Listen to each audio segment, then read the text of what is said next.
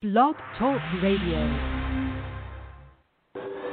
Welcome to the Paula Price Show, where you can experience scripturally organic, culturally unmodified teaching, get answers to your questions, and receive powerful prayer from your host, Dr. Paula Price, author of the Prophet's Dictionary.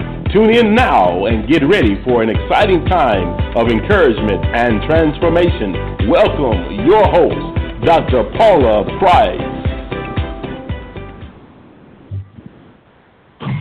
Morning, and welcome everybody to this week's broadcast of the Jesus and Paula Show, featuring Jesus Christ and Paula Price, the one and only Dr. Paula Price. Uh, if you've been connected with what's going on, you know it is breaking news all the way around in T Town. Kicking off firstly uh, with congratulations to Dr. Price, and we'll say it again when we bring her on the show about winning her seat as the state committee member, state committee person for Tulsa, Oklahoma, the Republican GOP party. Very, very, very exciting opportunity for us to make change.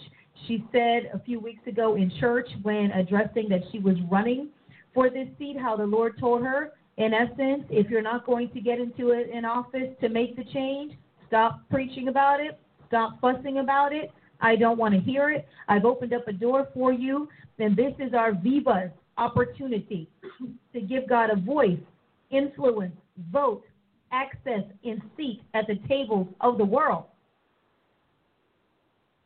Which is super duper exciting to know that somebody who is not just a Christian is sitting in this seat, but somebody who has God's mind. Because you can have all the best congregational intentions, but not really have the mindset of the kingdom. Save the date for June 16th through the 19th, right here in Tulsa, Oklahoma, our annual Tulsa Prophetic Training Institute. Dun, dun, dun, and it will be once again in our new facility. Yay, our new church. Closing will be complete on March 31st. We take full ownership April 1st. It is official. Yes. And what that means is if you are a student who comes in early for our training academies and modules, we will all be by then at our new location. Everything from now on, well, from April 1st, will be in one location. I'm already there in spirit. I'm telling you, the other day I was driving and I was driving straight to the church for work, and I was like, whoops, we're not there yet for work. We're there for church, but not for work. Had to go around the block to come back to the office where we are right now. And so make sure you congratulate Dr. Price on just everything. Just say, hey, congratulations. I heard congratulations were in order. Congratulations. Uh, and so we're moving, planning to move. Hey, if you're in Tulsa, Oklahoma, you have a packing anointing, if you have a labeling anointing, where you can label, if you have a prioritizing anointing, we're going to, you administration is, is listed in the Word of God. Okay, it is there. So, okay, it is a seat in which you can occupy until he comes. Okay, so if you have those gifts and you want to help us pack up this office, there's a lot to do. We pre-packed the top of the year, end of the year, top of the year, top of the year. Pre-packed a lot of things that we're currently not using, but guess what? We use a lot. And so there's still more to do. The set, the room with the sets, all of our sets are in one room. Those of you who have visited us know that this is just one wall. But over here, actually, are like, uh, this is so funny. My set for Apostle of the Future, The Force, and Prophet Tallah's 2020 Prophetics are all in one place, all in one wall. You just do, do, do. And then, of course, we know the Prophet Circle takes up its whole neighborhood with the flag. And so, if you uh, have the ability to pack and administrate, you're a member of the Congregation of the Mighty. Maybe you're not, but you're in Tulsa. You're like, hey, I'm so excited. I love to do this kind of thing. Message me. Let's talk. And I can let you know when you can come up and bring your gifts to the altar and help us do that. So, Tulsa Prophetic Training Institute will be in our new church June 16th through the 19th, 2021. I think we can already start the registration wars. Who's going to bring the biggest group? Right now, the front runner is Prophet Lisa Thompson. She is gathering her team, and she said the number's up to about 15 people in that group. It's early. She said, Oh my goodness, every time I talk to somebody, the number has grown and increased. They were going to bring a few of their leaders, and we know how that goes. Now is the time to plan days off, budget, travel, driving, flying, whatever, Airbnb. Now, I will say this about the Airbnb. Please, if you are not familiar with the Tulsa area, I would say reach out to us. Just call the office and say, Who can I talk to? I need to send a link, the Airbnb link to show you where I want to stay. I was speaking to somebody last week about it, or maybe earlier this week, this week, and what said on Airbnb near downtown Tulsa was Skiatook. Oh, no. Now, if you understand, Skiatook, where they were looking at, is 45 minutes away. So Airbnb speak, near is like an hour or less. So it'll say near, but you're still driving an hour without rush hour traffic. The other place was actually downtown Tulsa. So if you're not familiar with it and you don't and you don't know anybody who is familiar and you're doing the Airbnb thing, you might want to check with us because it might say Tulsa and it's in a part of town. Now I know you can't see the address until you pay, but we can kind of look around and say, oh no no, that looks like this area. Mm-mm. I also want to say we're going to get a room block in a hotel. Now, for those of you who are not again familiar with Tulsa, there are a cluster of hotels, probably about a mile, maybe a mile and a half from the church. Don't do it. We, if you're going to a hotel outside of where we get our room block, reach out and ask us. There's some human trafficking concerns, there are drug trafficking issues over there. A lot of things are happening near that McDonald's and restaurants and everything back there. So there's a reason we're not choosing certain locations for you to stay. Now you can say God will protect, God has got me. That's on you and God. And I'm just letting you know we're not in heaven yet. We're here in Tulsa. Okay, what's next on the agenda? $30 off the prophetic aptitude questionnaire. $30 off the PAQ. If you have been waiting to take the prophetic aptitude questionnaire, now is the time to do it.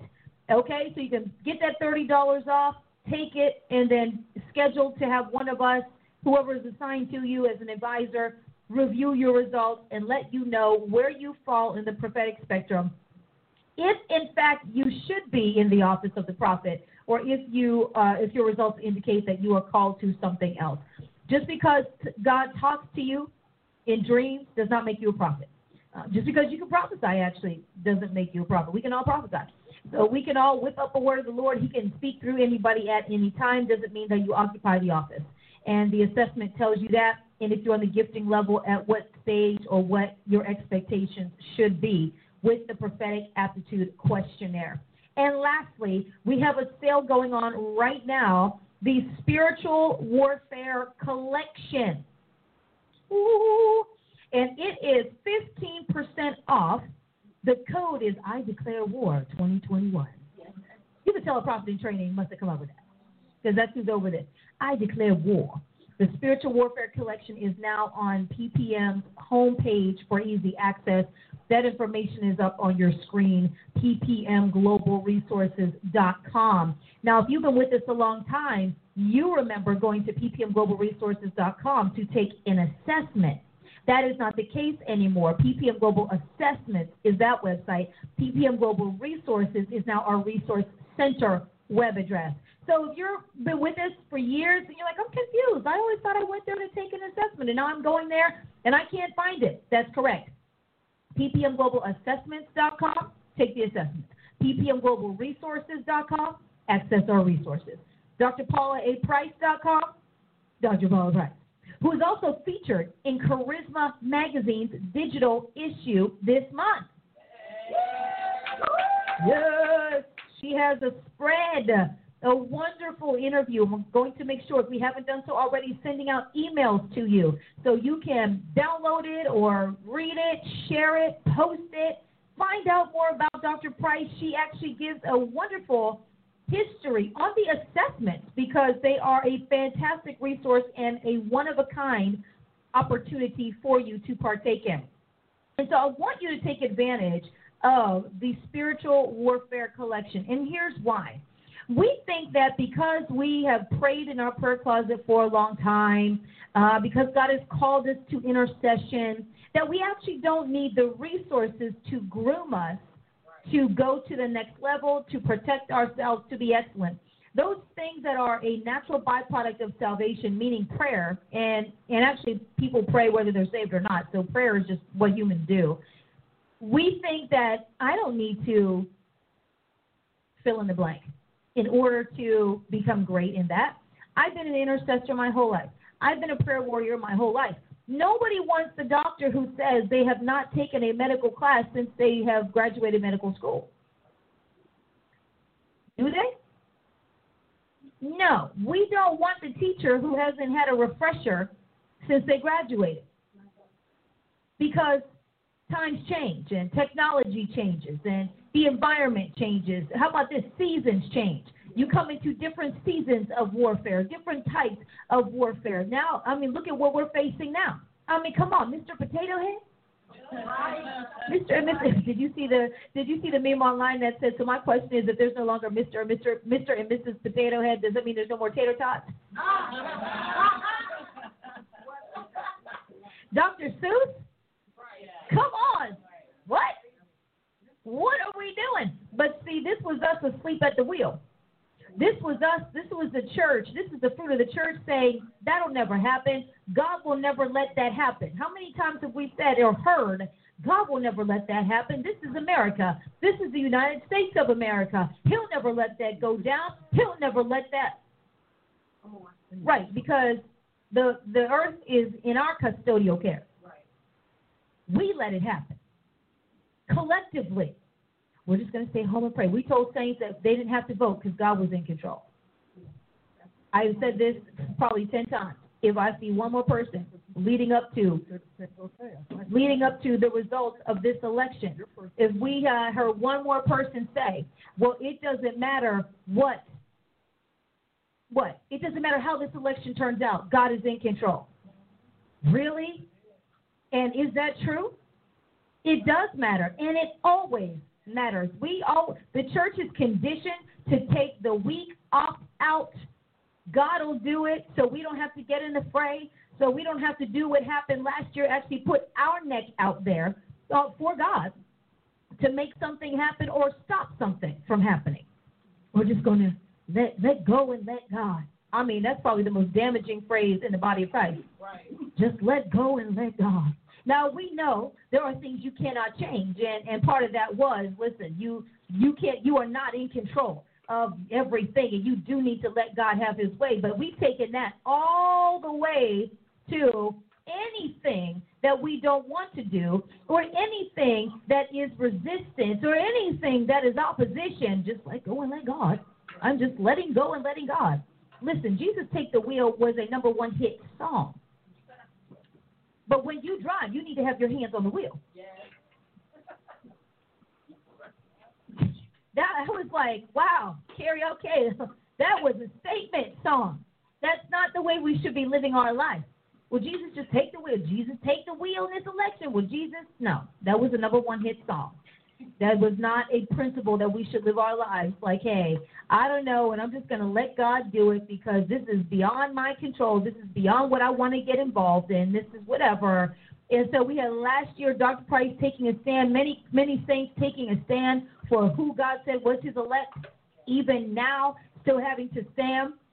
And uh, and and we have got to be experts in spiritual warfare. And I am not just talking about prayer closet warfare. We say spiritual warfare and we think prayer closet, don't we? That's the extent of it. I can't, but see, spiritual warfare is what we're dealing with in the public school system. It's what we're dealing with on the local level. It's what we're dealing with with people ident- I identify as. We I was reading to Dr. Price yesterday comments. Uh, somebody posted. They just asked, "Are you getting the vaccine?" And uh, for this person, uh, the overwhelming response was no. And there's like 1,500 comments, and a lot of them were no.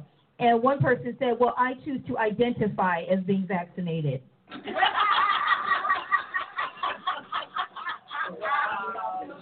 so that y'all can leave me alone. Because they're like, if this argument can work for anything else, no, I'm not vaccinated, but I identify as being vaccinated, and so you have to go with how I identify myself, and not with what really is.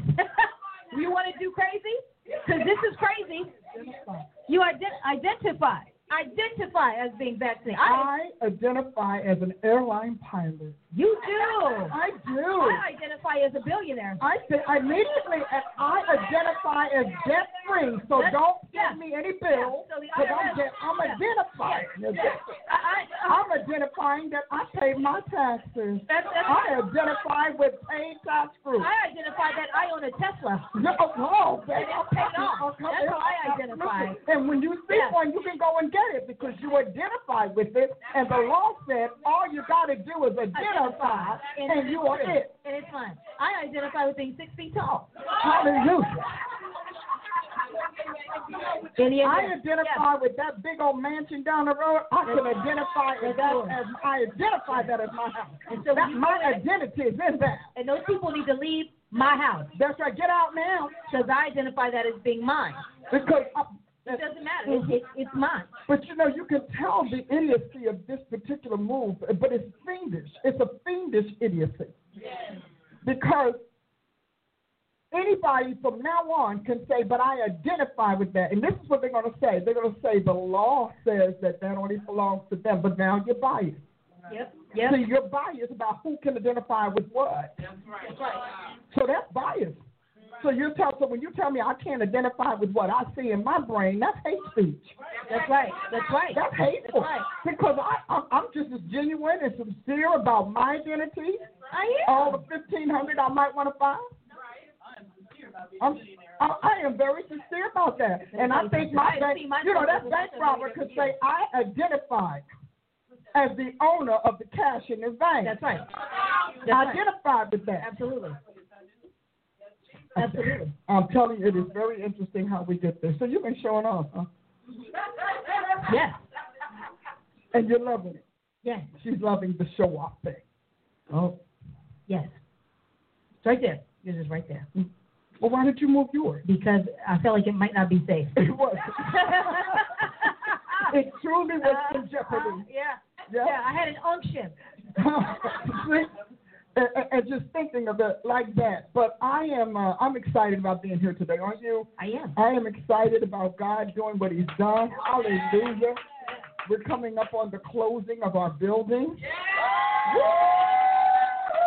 King Jesus. King Jesus is his name. Yes, he is. You know, I'm thinking, my God, this is a gorgeous facility. We've had some great help. Don't stop sowing your seed, though, because we still need to get through the closing. So if God has put it on you to sow, sow your thousand, sow your five thousand, sow your fifty thousand. Identify with us, Hey, I need you to see life the way we do. okay? Because um, we need you to do that and to make happen. We are, we cannot wait to close because we're going to get right into the um, we're going to get uh, immediately into the what The TPTI? The sanctuary? dedication. Oh, well, so many things. Like, uh, Yeah, that's true. um, yes. We're going to get right into that. I'm thrilled um, with what God is doing. The Lord is just really blessing us. And he's, I mean, you know, He's letting us know that we will not be ashamed when we stand for Him. So I feel like my stand has been rewarded in that regard. Well, your day has come. And I tell you what, there's a lot to learn about your day, whatever your day That's true. is, Mhm. based on who God has called you to be. And I would say, from observation, that the larger your destiny, the longer it's going to take to get there in many ways, Mhm. especially if you're someone like you who is a trailblazer versus somebody like me that God has deemed fit, bless his holy heart, to hitch my wagon to your blazing. and so, and not have to do, mm-hmm. even though everybody has to pay their dues. Yes. But me being with you does not equate me paying your dues. And a lot of times when people are with giants who pay mighty, mighty dues, you can really think you've paid their dues Yeah. because you paid your own along their way. Yeah, but you pay follower dues, not founder dues. Yes, ma'am. Come on. Can you talk about the founder dues See, and 'cause the follower see, dues? fou- Founder dues I knew it. because when you think about it, you know, and I have that. I have that all the time. We get it with people who come on board. We have we people in the college. I got people in my household who say, "Well, I struggle too." No, you stood. You know, the people who held up Moses' arms were not credited with being able to, to manage the wall, the war from his mantle. Come on, yeah. You can't be closer than somebody holding up your arms, putting a, a piece of rock under you for you to sit down. But understanding that if you take your hands down, I, I can hold my hands up all day long. But if Moses drops his hands, That's it. because heaven received the mandate on Moses. Somebody run. Somebody run. when Moses, when Moses stood, then the, and when his hand went down, the battle was under. And then when his his hand went up, so that tells me that there's a difference between a founder and a follower. And a lot of followers are taking credit and taking rewards and accolades for something you didn't do. You just had sense enough to obey God. I'm standing up for everybody here. Come on, say it. Say it. We had to have the faith to stand in for God. See, Moses was deputized God. I'm gonna make you as a God the Pharaoh. He was deputized. Come on. I got a bell. Come on. You have a hammer. I think we need a slap a You, know we need a slap. You know I done got so busy I lost some slap I know it. Come on. Lost my slap face. Slap. But we are, ladies and gentlemen, if you're just tuning into the Jesus and Paula show, share with your friends. She is laying down the founder dues versus the follower dues. And most times, you know, the founder has to work on ex nihilo. Break that down to the to the people in the back who don't know. We ain't got nothing. We got to turn nothing into something. Yes, yes. But the follower works on harvest.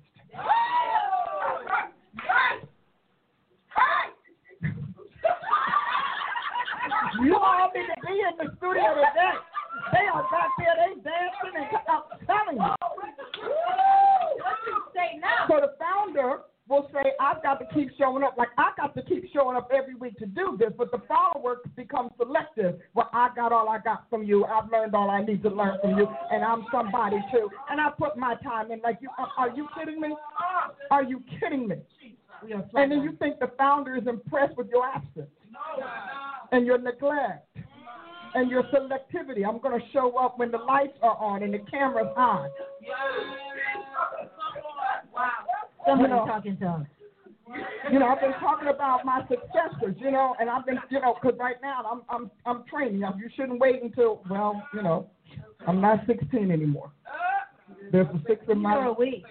I know that's right.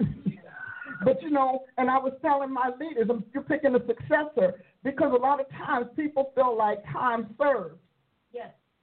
is promotion earned.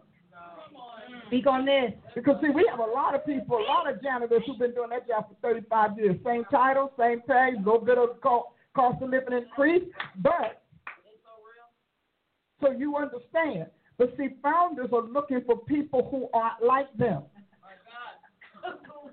Because otherwise, I don't want to think that the minute I go home, this whole organization is going to turn into your persona, your standards, your this and your that, because you're already doing your thing. You're doing your thing while I'm here. So I don't have a hope about what you're going to do when I'm leaving.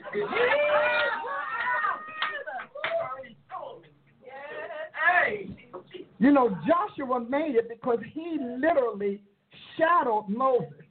And when Moses went off the scene, Joshua went off the scene. Yeah, yeah. And he literally was everywhere Moses went, doing everything God told Moses to do until God sent him in the tabernacle. And but the Bible said he went into that tabernacle because Moses had taken him as far as he could take him.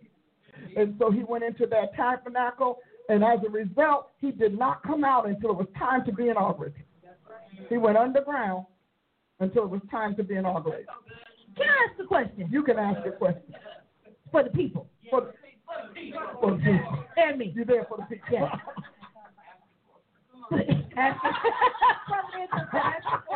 I love it. Can we please tackle the issue of when somebody decides to commit to their grooming process, they're accused of being manipulated. Now, this is really only in the church because it's an honor to be chosen in the world. Oh, you better know It's it. an honor to to be actually separated from your peers and to be groomed by the leaders of the best. It's an honor. People seek it, they pursue it. It's called internships and all kinds of things. Uh, some of them they pay you, a lot of them you pay. You pay. To be and you're glad to pay. Yes, and you say, I made the cut. But in the body of Christ, we tend to start slinging accusations and mud and turds and all kinds of things at people for doing that. Can you speak to why that is or how people should respond when that happens? Maybe and, and from both sides. You're somebody on the outside and you see one of your friends being caught up or chosen and you weren't, or you are that person who was chosen. You know, in our minister's training manual, those of you who have taken that course, there is a section there that says hidden despite oh, for the things of God. The world breathes in a subconscious hidden despite for anything God. Because Satan is always protecting his servants. So he's all of these books that you read, territorial games, 48 laws of power, all of that, that's all Satan protecting his turf. Now, in order for him not to have to worry about the one contender that has a legitimate, eternal, royal right to eliminate him, to, to literally subdue him, he's got to make us think what we do is severely insignificant and inferior to what he does. He has to do this. He can't win any other way. So he does not want to see the world to see the excellence of Jesus Christ who kicked him out of his planet, his realm, his spirit. He doesn't want to see that. He doesn't want you to know. So he talks you out of the Bible. The first thing he wants you to know is never find it. You know how the media has not told enough the truth? Yes. See, that's Satan. That's his spirit. That's his tactic. Don't reveal the truth of the winner mm-hmm. because I am a loser. And I know I'm a loser. And the only thing I got going for me is that you're ignorant of my losses. Oh, this is not 2021. This is all the way back to the beginning of time. So what the one thing he does, particularly when you think about those sons of God that left their first estate. First of all, you left the your where your estate was was pretty low. So God obviously set you up to be his father.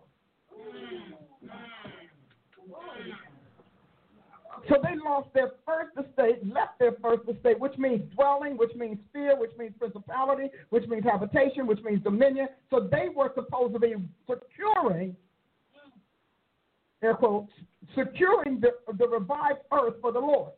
But actually, they, God used their, because God is so smart, he can use your ignorance mm-hmm. and, and exploit it as intelligence. Come on, yeah, yeah. Wow. God just that. Uh huh. That'll yeah, that'll fall on you next Monday when you get your coffee. So he turned. So they leave their first estate because people keep acting as if the Garden of Eden had no devil. It was not devil free. There were devils in the heavens waiting for access. So they would have either been subdued by Adam or released by Satan because they existed. See, we keep thinking they didn't exist. Right. So now, so now they come in and they set up the planet according to their rules, according to their protocol, according to their way of thinking, according to what life they had already created when they rebelled against their maker. So then God, God has the nerve to create a being that's like him. And he's like, well, ho, ho, no, no, no, we no, can't have this. So before Adam can reproduce himself and have a population more potent than they are, they trick him. And as, and as they trick him, Satan wins. And when he wins, now think about it, because let's look at our election. When Satan won Adam's spirit, Adam's soul, and his seed, the inrush came. We're living that same kind of inrush today. This the inrush of all of those who were waiting for his deception and delusion and trickery to work. So they now get to set up God's newly renovated planet with what was before. Because when you read Isaiah and Ezekiel's account, Satan had the planet. He probably had it as Lucifer, the cherub, lost his mind. He said, Because your sanctuaries were terrible. You killed your people. You didn't let them out of jail. Isn't that what we got now? You unleashed criminals, but you kept the. Come on, somebody. Yes. That's that. We, see, if you cannot be a quality apostle and be unable to detect the correlations between what's always been mm-hmm. and with what's developing. So here we go. Now let's get back to her question because I know you thought I lost it, but I wanted to frame my answer. So these spirits, these fallen, judged, doomed mortal beings, created a world that, that was theirs. And so if you think about it from when we think about the end of Cain going out doing what he does, because Cain's building all the dark kingdom for them in the flesh. Right. But they are educating, they are constituting and legislating humanity and the planet according to their will because they've won the right to do so. Mm. I mean, at least they won. They in a square. Mm. I'm gonna sip some coffee. As a result, from Cain, we get all the way to Seth, where it says, Then men began to call on the name of the Lord. So, what was happening? Right. Who were they calling on? How were they living? And what was indoctrinating them as the human species on the planet? Those are questions we have to think about. So now, so so now, way back then, it has become established. Discredit light. Discredit. You know, they, they create God as wicked, crazy, incapable. I mean, after all, if He was Almighty, why are we in charge? Right. See, that is where we are today. So now, when when they realized this man rose from the dead and he established his church and his body at his the church as his body, that means the beings of his physiological, psychological, pneumatological self. He was like, uh oh, we have to go back into damage control mode. Damage control mode then was what? Confusing the the truth and the purity of what the cross of Christ and the blood of the Lamb did. The the we, we want to say the familiarity and the longevity of darkness that was parading as light, masquerading as light. You understand? Devils hide light because they can't stand. it. Right. So up until Jesus comes to the planet, that's why. Oh, let's go back. Let's not jump ahead of it. Up until Israel, everything is demonic and uncontested. And we don't realize Israel's Israel's fundamental purpose from until we read Romans five when it said death reigned Yeah. Yeah. over all of those who had not sinned according to the likeness or the likeness of Adam. And that the law of God came in as light and life to supersede death. So he could get some people, could we get some people that's going to be saved? Okay. So when we look at that, that was Israel's job. What was Israel's problem? Always envying, envying darkness, Yes. always envying the wicked, always thinking that sin is better than righteousness, that all of the fallen gods with the little stinking behaviors and the nasty little orgies and carrying on was so much better than the God that delivered them from the house of from Egypt that where they had all of that. But they never got it out of their soul. Never got it out of their soul. So now we're coming down the line and we're getting down to Jesus. You know, and, and at every step of the way, God is is piercing the darkness and inseminate it with the granules, ger- germinating granules of His life, because He is in the, that line. So we come all the way down the line, and now we get Jesus here, and Jesus starts telling something that people haven't heard the truth. When you hear them saying, "Boy, we've never heard it like this," oh, his teaching is as one with authority, and I mean, why do you think they're saying that? Because he's coming and he's teaching and bringing the maker's side of creation and human. The maker's story. That's what he's bringing. But so Jesus goes, apostles die, and what do we do? We get the whole institution come back up. You know, in my dictionary, I have a discussion on the papas or the bishops, how, how bishops were not just something that came out of the cross, like nothing was, but they were actually serving idols. The whole idolatrous uh, and false deity system had the same thing because bishops were not congregational leaders, they were metropolitan leaders. Mm-hmm. Meaning they had literal physical regions, which is why when the church first became a stronghold, it was not confined to cities, but cities were confined to churches. In other words, they had you had a whole this, this whole city because metropolitan originally meant uh, bishop, the territory or region of a bishop, and then in uh, some of these established old religions, it's still the same thing. So here we come. So when when Satan realized, hold on, wait a minute, his children are popping. Wait a minute, they're multiplying, they're populating. Oh, we're going to be in trouble, and they're above us. They're our authority, our sovereigns. The newest one in the kingdom of God is a sovereign over every devil, including Satan himself. So what does he do? He talks you out of it. He talks and he starts to marginalize you. He marginalizes the power of Christ in us. He begins to legalize it and ritualize it so that it's never actualized.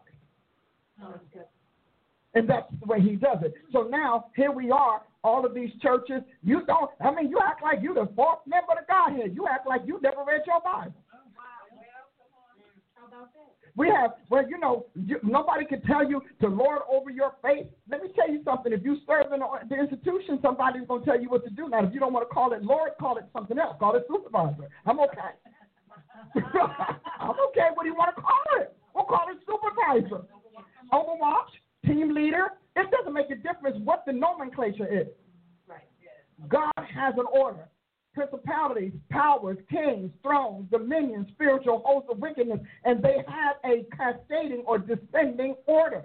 Mm-hmm. And in Scripture, you see God only thought to immortalize those, I need you to hear me, those that would submit to his way of life. Mm. And let you know what he did with the rebels. We have to thank God for the blood of Jesus because when Korah rose up against Adam, um, uh, Moses and Aaron, they died. But when we get down to Diotrephes, God has grace. But now, but who's doing it? Alexander, Hymenaeus. What is he doing? Paul. He releases them to Satan. Yes, he does. Now, how could he release them to Satan if he didn't have authority? And how could he have chosen Timothy if he didn't have authority over regions? So now, when you hear people say, well, you know, you really are kissed up. You're really just, you're being used. I just don't want to see you being used. No, you hate Jesus Christ. And I'm going to ring the bell on that. Hit that Liberty Bell. I'm telling you, there you go. See, you got a problem with Jesus Christ winning because you are you are a mixed breed.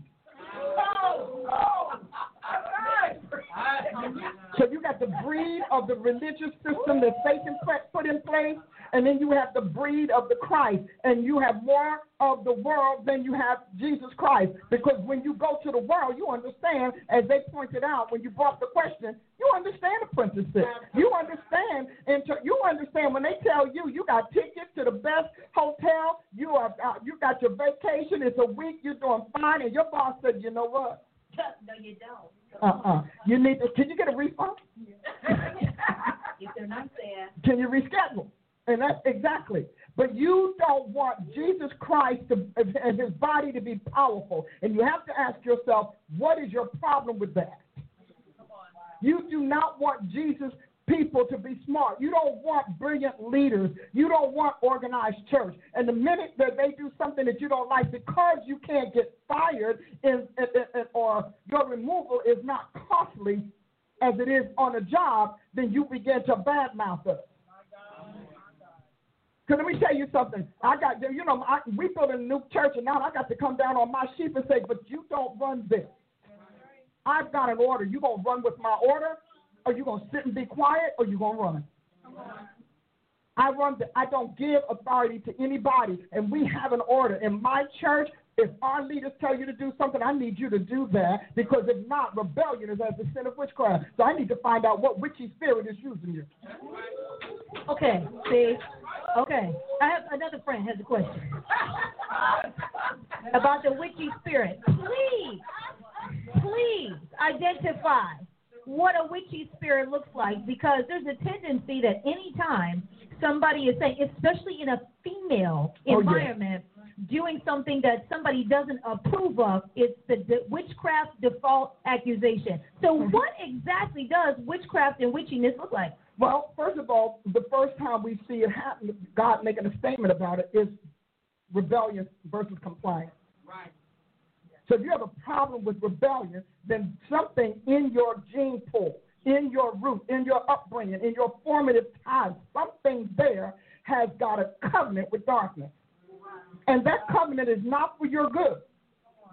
Aside from it frustrating us or what we want to do in your life, it is also to see to it that we never trust you. We never put you in power. And that's what witchcraft does. Witchcraft is always trying to eliminate Jesus Christ or displace him and to make sure that his kids, his offspring, his seed, his leaders, his powers don't get in. So when you decide that you want to, I, I'm sorry, I'm my own person, then I thought you were bought with a price. I'm sorry, that I misunderstand that? I thought that you were bought with a price and that was you hid in Christ. That's what I thought. Did I miss that? Because I read a little piece of scripture. Just a little piece of scripture. A piece of scripture told me that. Or then, well, I'm my own person, and go get your own work. Don't be your own person on somebody else's dime and time. Go get your own work. Do it yourself. No, but you don't want to pay the cost. You want to reign, and you want no pain. That can't happen. And I'm telling you, God, this is God. I don't care who it is. I mean, God is my sugar. Been calling this man my sugar and my honey for years. And don't you know he still put me through? Oh, but he did. Yes, he did. I mean, drew blood. Drew blood. Humiliation. Evicted. Thrown out. Left out. About to get beat up by little gangs. I mean, God put me through. And he put me through because he said, if I don't put you through under controlled environment, Satan will put you through and you'll fail. So you're going to go through. Through waits for you. okay? Through, it, it waits for you. So now, and a lot of folks, you because you've come from all of those churches where you came from pastors who were like intimidated and scared you're not going to show up, they're not going to like me. Y'all came from them Saul pastors. I'm Davidic. I'm real Davidic. I am good and Davidic. Come on, be Davidic. I'm going to be Davidic because Jesus Christ is eternal David. So when you all decide that, I'm like, what? They said, what? No, we don't do that. You know why? People need to feel safe. This is not about my ego trip. I keep telling y'all, if God let me out of here tomorrow, I'll be gone after the show. I'm gonna tell you right now. You know, I'm I done hung with this man. I've been in this world. I've seen him. I've wrapped myself around him. He's wrapped himself around me. I'm having a great time. I absolutely love this man, but I'm on assignment. And I will stay here to do what he needs as much as he needs, but it's about him giving him what he needs. It doesn't. I'm not impressed with all of this stuff, and so it doesn't bother me to do it God's way because I don't have another way. You know, because I think when you reach a certain level in God, Apostle Ashley, you find out there's God and Satan. The end. Yeah. Down here, you got all of their people and all their millions and billions, but up there, there's just they, they got the inner office and the basement, the high office and the basement. That's it. So when you all hear me say, but people need to feel safe, God's people have been dragged through the mud. Every time they turn around, we got another scandal. We got this guy who's raping little girls and all of this kind of stuff.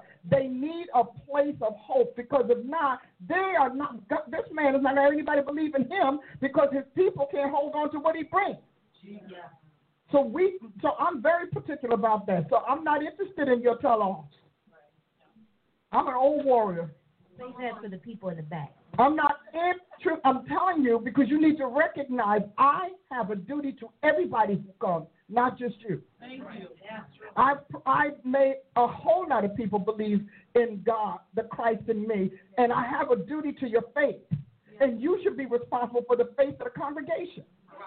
You should not want them to think that it's that they made a mistake and miss God because you can't you can't behave.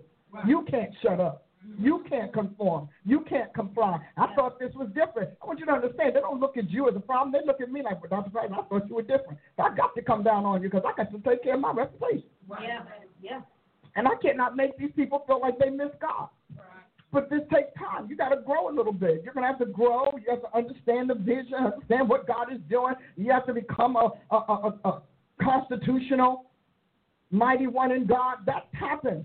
But recognize that when you do all of that stuff, you send evil messages to other people, make them think they miss God. Yeah. Yeah.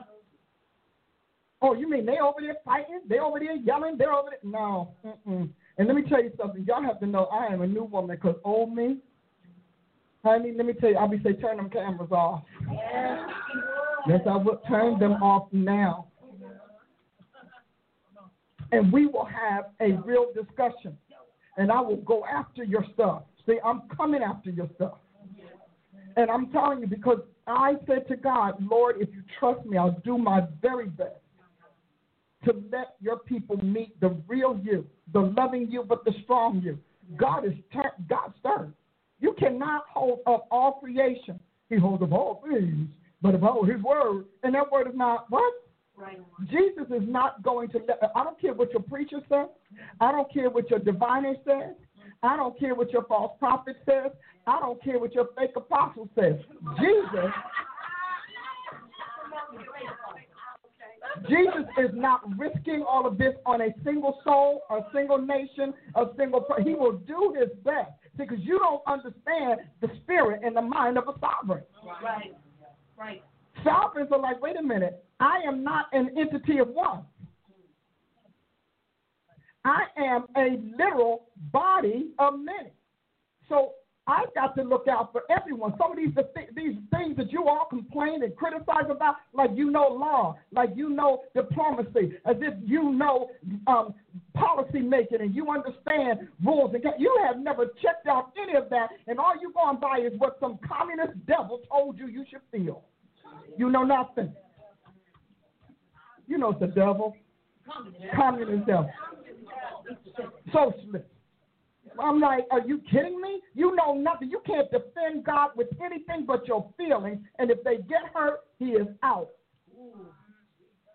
All you got is your feelings. You're not working to defend this man. You're not working to learn what, what he's facing. You don't even want to hear. Don't tell me no bad news. I'm telling you, isn't that what, he, isn't that what they said?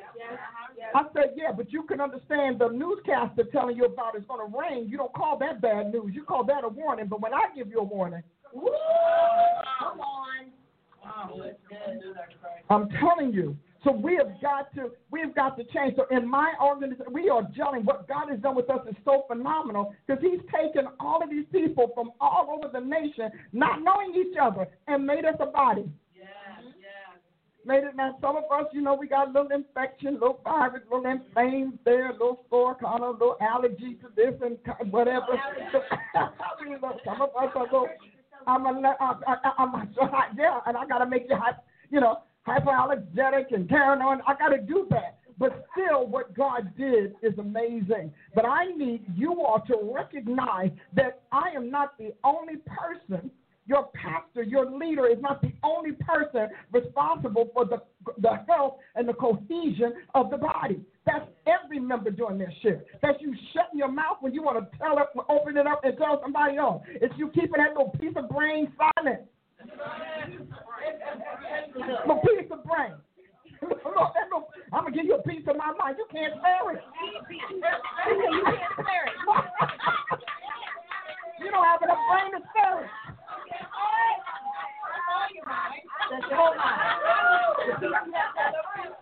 After you give us a piece of your mind, you got to go off the scene because you got to build up some more brain cells, synapse, gone. Keep that little piece of mind to yourself. Because you might need it later. You might. But you have to recognize that God doesn't just charge that leader, He charges you. Yes. He charges all of us. Every one of us is responsible and accountable to God, just like every cell in your body is responsible and accountable to your organs and your, your survival and sustenance. It's all of us. And so when we have people that decide to say, well, you know, nobody's going to tell, I'm, no, no, no, no, not here. I told you we're the congregation of the mighty, not the might be. We're not a might be. We are the mighty. And we're going to be mighty in everything, not just the things that fluff our ego, but the things that humble us under the mighty hand of God, that He can exalt us in due time. The things that, that turn away wrath, the things that, that love our neighbor. We're going to be bad. And I'm telling you, right now, that's what you need. You cannot defeat a devil with meanness. He can out mean you, out for you, out hostile you every single time because that's all he's made of.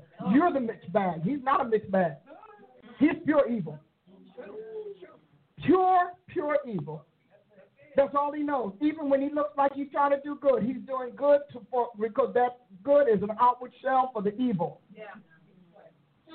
Pure evil. We are not. We have a little bit of Adam, a little bit of devil, and a whole lot of Jesus. And every day of your life, you are brought into the process that the Holy Ghost puts everyone through to expunge and purge you of the, the of, your unclean spirit, of the wickedness, of the demonic, and of Adam. That is real. We don't tell you that, so you walk around and say you got this little seed of Christ. I said that in the prayer. I'm all saved and clean. No, you're not. That's why you're still doing unclean things. Because clean people don't do unclean things. And, and so, you know, I, I need you to recognize that this is a long process.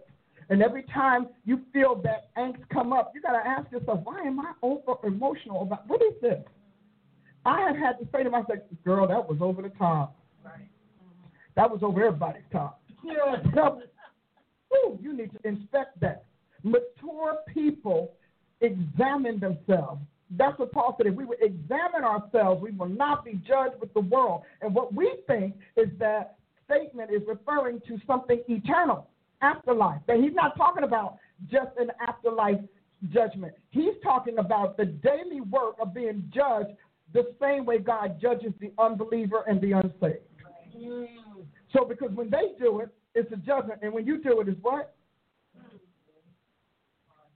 When they turn around and cut somebody out, well, you like, well, that's because they're unsaved. So, what is your problem? Is your salvation false? Are you faking it? Did you get a bad seed from the Lord?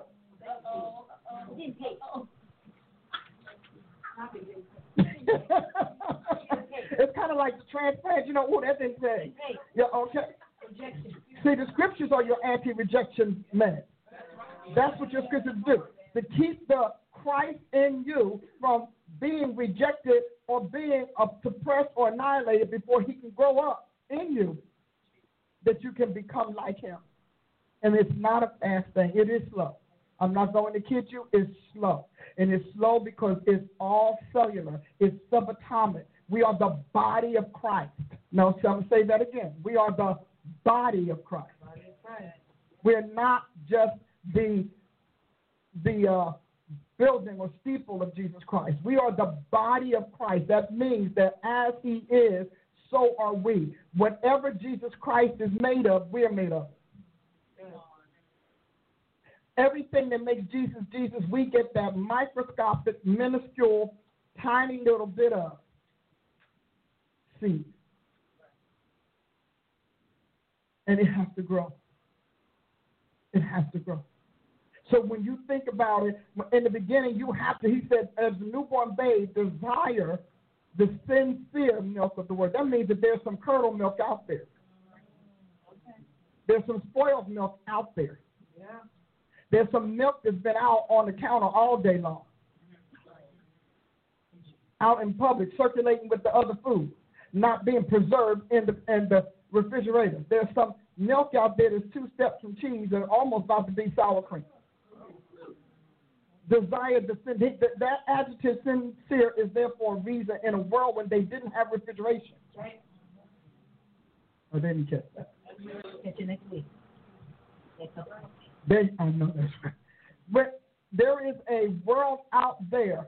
During those eras, a lot of the reasons that we keep missing it is because we don't recognize that when they were writing it, when Paul was writing these things, he was writing it as one caught up to the third heaven, more than one, where he saw this day and the days we won't see. When he saw technology, and when he saw uh, energy, he saw power, he saw people moving around, he was a hold on, and he saw light. That the what that's what he brought back, and God gave him as much of the language that his day could offer to explain to them the hope of glory, what the man Jesus actually did, where he really came from, how he thought there's a world that doesn't need candles. Come on, Come on now. Today, we don't need candles unless we don't pay the bill yeah. or there's a storm. Right. But in God's world, in God's world, the utility is the being. The vessel is its own utility, its own regeneration, its own energy, its own warmth. Do you think it's a it's a, it's a, mistake that we're all 98.6, 98 something that we all generate our own heat? Yeah, right. That's the fallen state.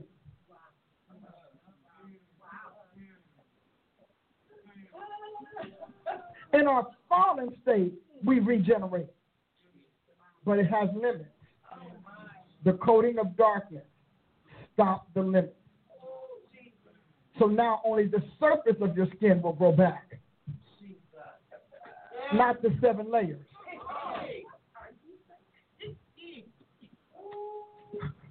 We messed up. We messed up.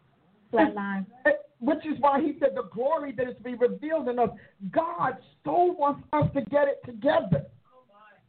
He so wants to show the glory that is in us. He wants, and but we keep thinking the glory is about us talking in tongues.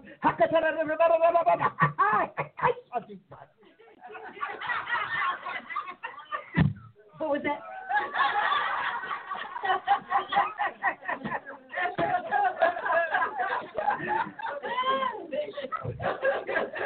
Come on. We think what we think is the glory of God is nothing. It's not even Satan's glory. And he's doomed. He still breaks time and space.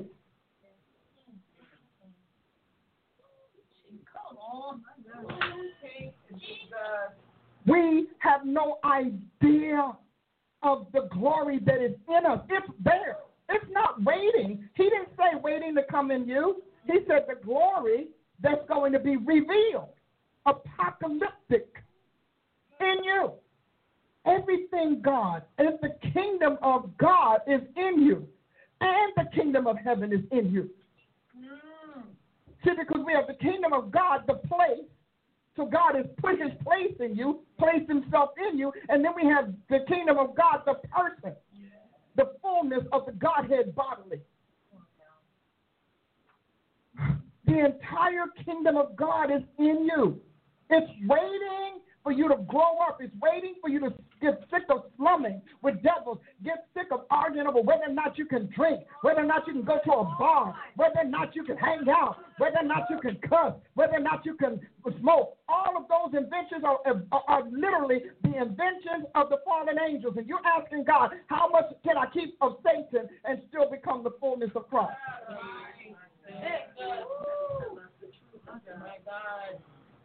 Well, yeah, and, and devils can make you feel embarrassed. Yeah, you know, yeah, I know because you don't drink. I'm like, you mean fermented grape? Because you're not going to eat anything else fermented unless you're from another nation where they just do what they have to do because. So you mean to tell me? Yeah, I, I mean, I, know you don't, you don't do. Uh, no, I don't need alcohol. When you're the fullness of the Godhead bodily, I don't need that. My chemistry doesn't need it. My physiological makeup doesn't need it. But if yours does, have at it, enjoy yourself, and be at peace. But don't mess with me because I'm the more excellent way. Come on, excellent way. Now you can sit down, you drink your stuff. I'm gonna drink my tea. Right now I got a little coffee and it's really good today. That is- Somebody understand the coffee. Mm. But I need you to recognize and to hear me when I tell you this is not about a mandate. We are if you are legislated into righteousness, you are not redeemed. That's what he means. He said the law will legislate you and it will regulate you from paper to memory. But when you're born again, we are not legislated in God's righteousness. We are constitutionally the man's righteousness. And our soul is getting drips and, and spots and sprays every single day so that our mind could change our brain. I do not fear going to hell. That is not a fear I have. I've not had it for over three decades. I don't fear going to hell. And you know why? Because I wasn't born again to hell. I was born again to God.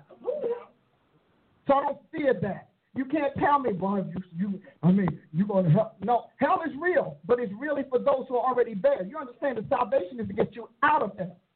Salvation is your ticket out of hell. Because salvation says when you die, devils can't come and take you downstairs because God, Jesus Himself, by the Holy Ghost, just whisked you into His world. So I don't live like that. I don't live thinking, oh my God, what if I messed up? I'm not going to live like that. I don't. But what are you going to tell me? I mean, you're, you're human. Uh uh-uh. uh. i am not all human. I'm a human divine. I'm, I'm an offspring of the Godhead. That means that I am more God than I am man. And I work it like that. I made it my business to learn this man, not just in print, but in person and personality. That's important, people. Because as long as you're trying to do, that's what Paul meant. He didn't say you shouldn't behave as God behaves. He said, so when he tells you, well, not of works, let's say man, no, he means it, not of works. And yet he changed it when he, because he was talking about salvation can't be worked for. You can't work yourself into salvation, but you can work yourself out of it. You can work yourself into apostasy. You can work yourself into the frustration of the grace of God. God, so you can. The reason that I don't feel like I have to have that, yes, I'm, I'm going to have a mistake because my soul, uh, wherever my soul has not been converted, there is still files and records and coding that can act without my spiritual will or my maturity. That happens. And some things you're never going to get rid of because this body is holding on to it. This flesh is holding on to it. So some things you're never going to get rid of. That means you have to tame it and restrain it. That's what it means. You have to do that. And you have to do it because that's how God brought himself into the supremacy that he is. Because God came forth with everything the good, the bad, the ugly, the old, the young. And he had to, like us, systematically deal with his systemic, the, the systemic things that would erode him, that would debilitate him, yeah. that would that would not serve him, that would decay him. God had. How do you think He knows what these things are? Where did He, where did he find that out? He said uh, Isaiah said nobody was his counselor. Because if anybody had to teach God what these words mean, then that means our God isn't God, then there's a God above him. So he had to do it. And so and He is what defines sin.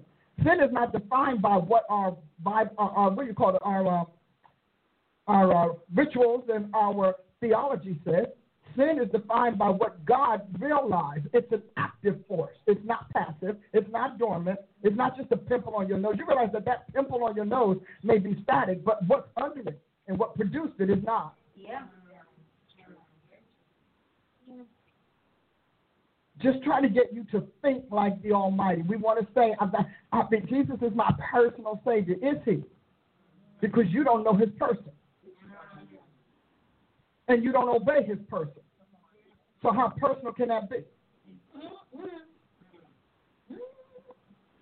It can it, can be because when you meet him, he starts talking to you. I remember when God, uh, you know, because uh, I was one of those people that, well, it didn't matter how I did, how I took care of myself, blah blah blah.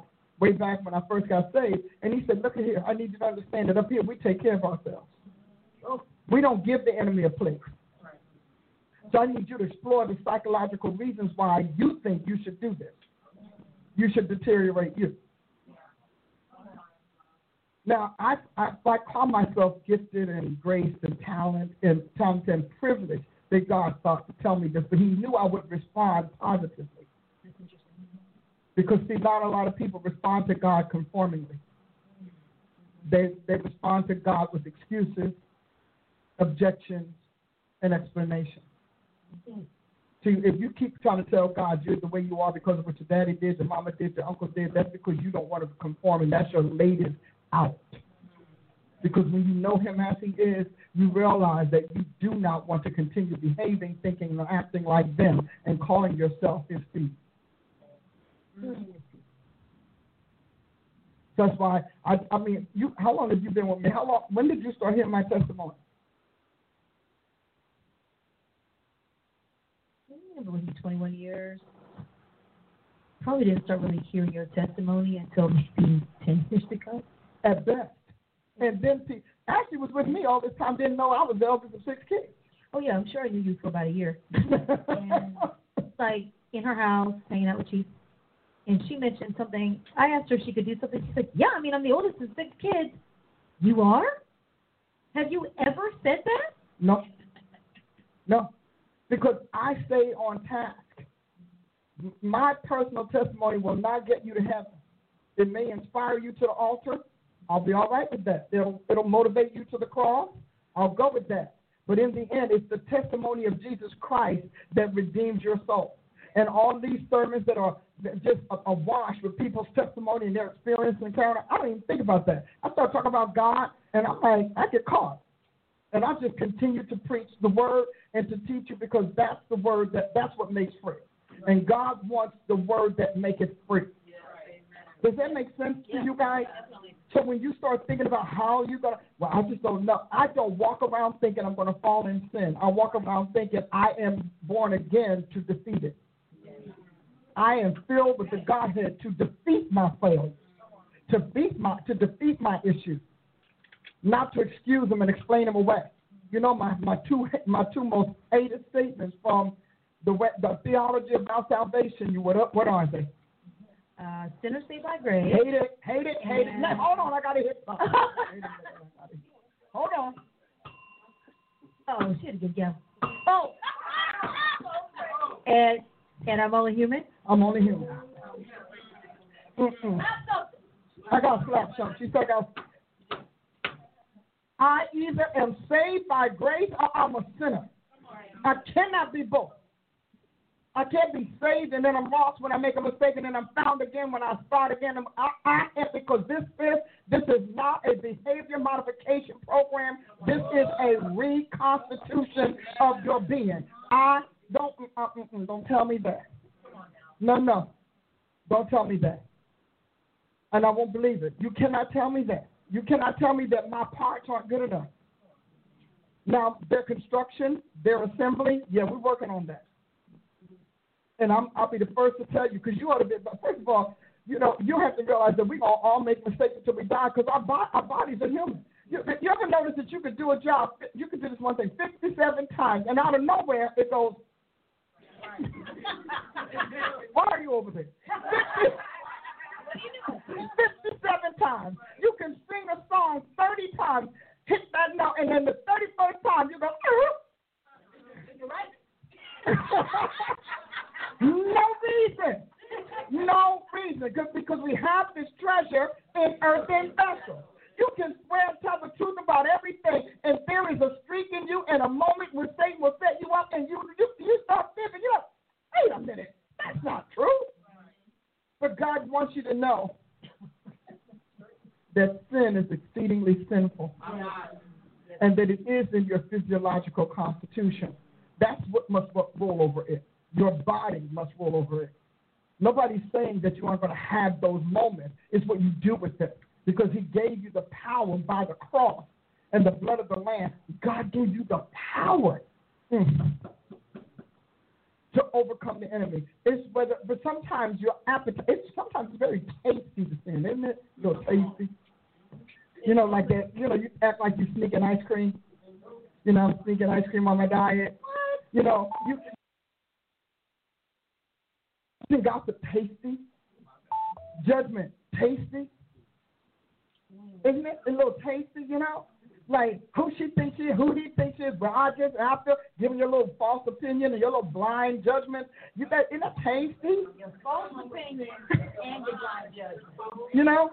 And and we already handle telling somebody off and then criticizing. Isn't it wonderful?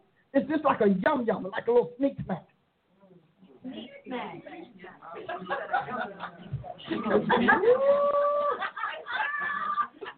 As a matter of fact, even if you don't open your mouth, your mind, your brain goes right into it. You have to tell your brain back down. That thing is, baby, that thing is like a pit bull, like a dog.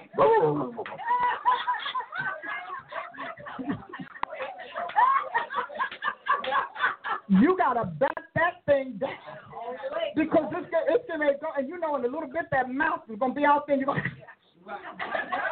clamping on something you don't know what you're talking about, and you bold, you shaking your head. You got all of, you got your ethnic gestures down, baby. you know, we need the ethnic gestures. Oh, yeah. You know, They reinforce the, I don't even know. No wonder we have headaches all the time. Snapping head and neck. Baby, we need chiro- chiropractic because we're gonna snap that hand and,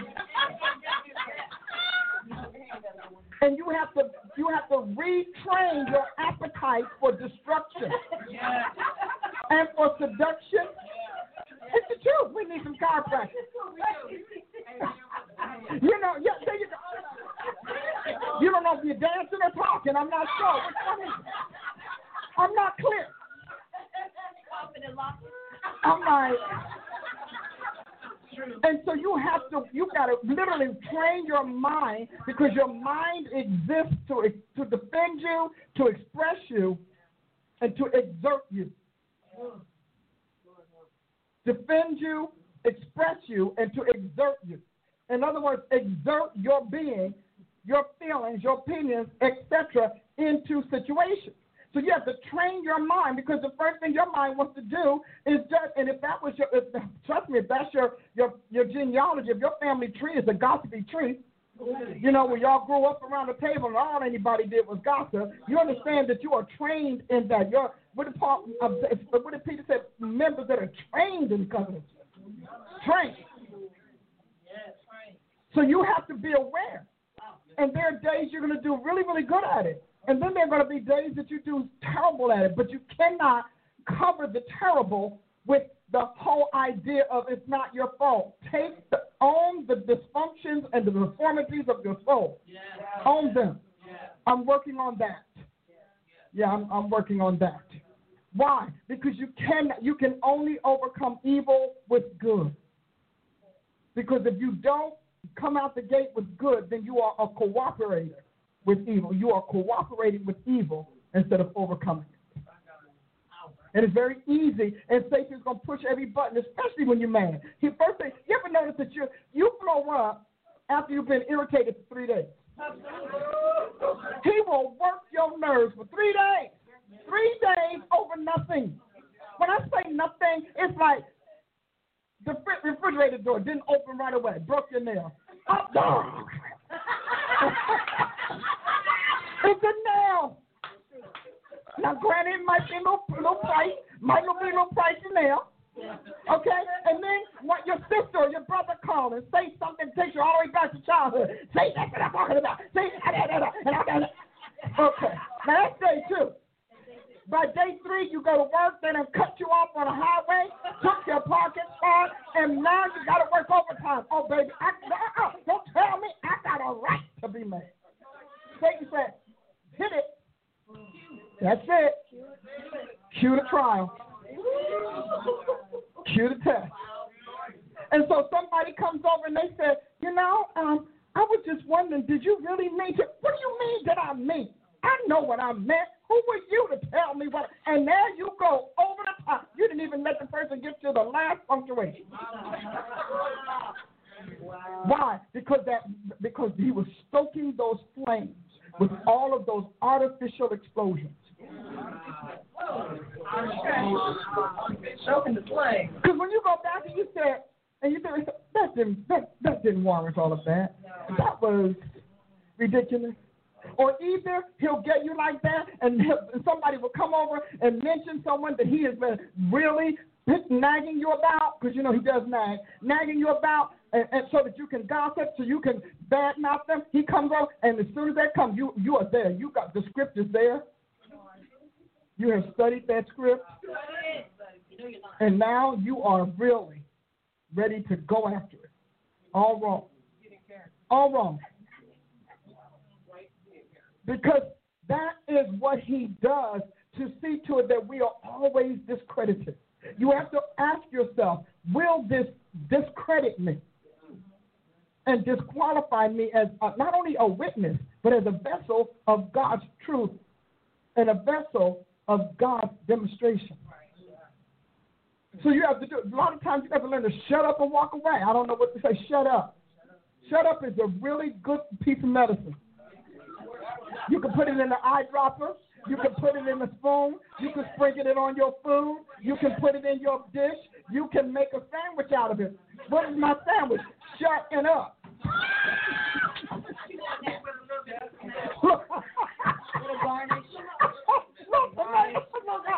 What am I? I'm eating a shut up sandwich right now because you know you can't talk with your mouth full. So you're gonna eat just um. Uh, all big. Let it be some good old hard bread that you can't get through for 15 minutes. that right. You get it stay stuck in the side. And then when you open your mouth, boom, and then you start choking. Because you know God wants you to shut up. That's what this is all about. But you have got to recognize that the, the closer we get to the, the, the measure and stature of the man Christ Jesus, the more you terrify unclean spirits. Mm. And even terrify your friends and family. They are going to be the first one. You're going to know it's working because they're going to start accusing you.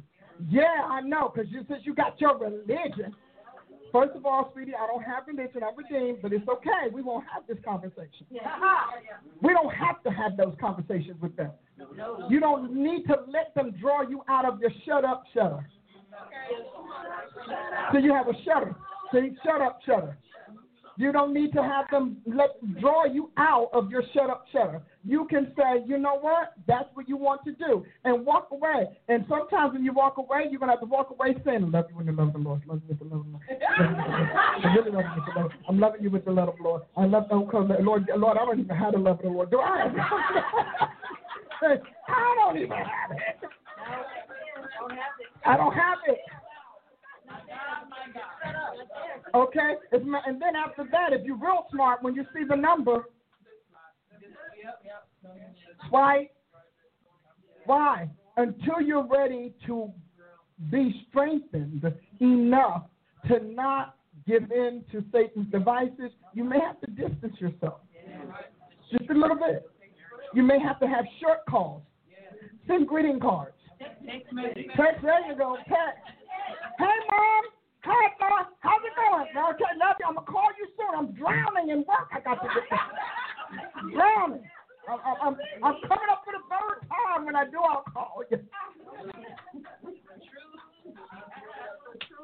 But the point is, you don't have to do ugly because ugly wants to use you.